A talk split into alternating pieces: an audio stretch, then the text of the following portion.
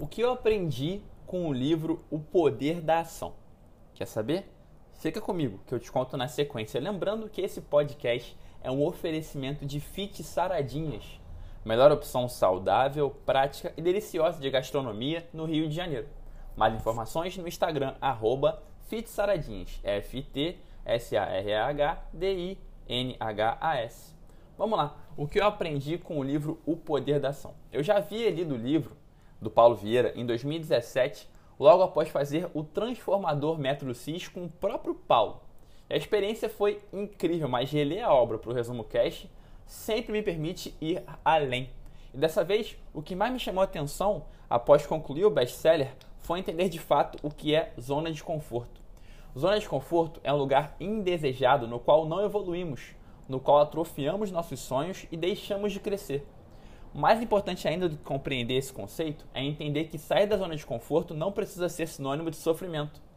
Para deixar isso muito claro, vamos ao embate-chave do livro: zona de conforto versus conforto. Mais uma vez, não confunda sair da zona de conforto com o sofrimento.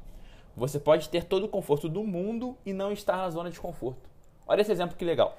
Imagine um empresário bem-sucedido que mora numa linda casa, tem o carro do ano, dorme bem e tem uma alimentação exemplar. Ele tem conforto, certo?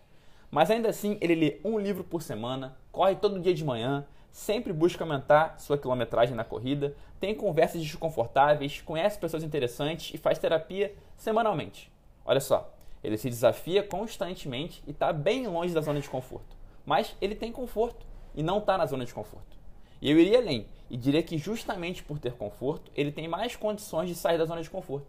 Pensa só, se você vai fazer uma maratona, é mais fácil com uma bota ou com um tênis de corrida bom pra caramba? Claro que é com um tênis de corrida bom pra caramba. Então, por ter mais conforto, você consegue sair mais da zona de conforto. E aqui está a grande mensagem desse áudio. Não se prive de boas condições no caminho dos objetivos. Não vem me falar que está dormindo mal e pulando refeições porque está saindo da zona de conforto. Não, isso é sofrimento. O nome disso não é se desafiar, mas sim sofrer. E não confunda sair da zona de conforto com o sofrimento. Tem o meio termo aqui, no qual você usufrui de condições confortáveis para poder evoluir de maneira sustentável. E é nesse lugar que a mágica acontece. Eu espero profundamente que esse áudio te permita chegar nesse lugar. Conte demais comigo no caminho, hoje sempre, vivendo de propósito.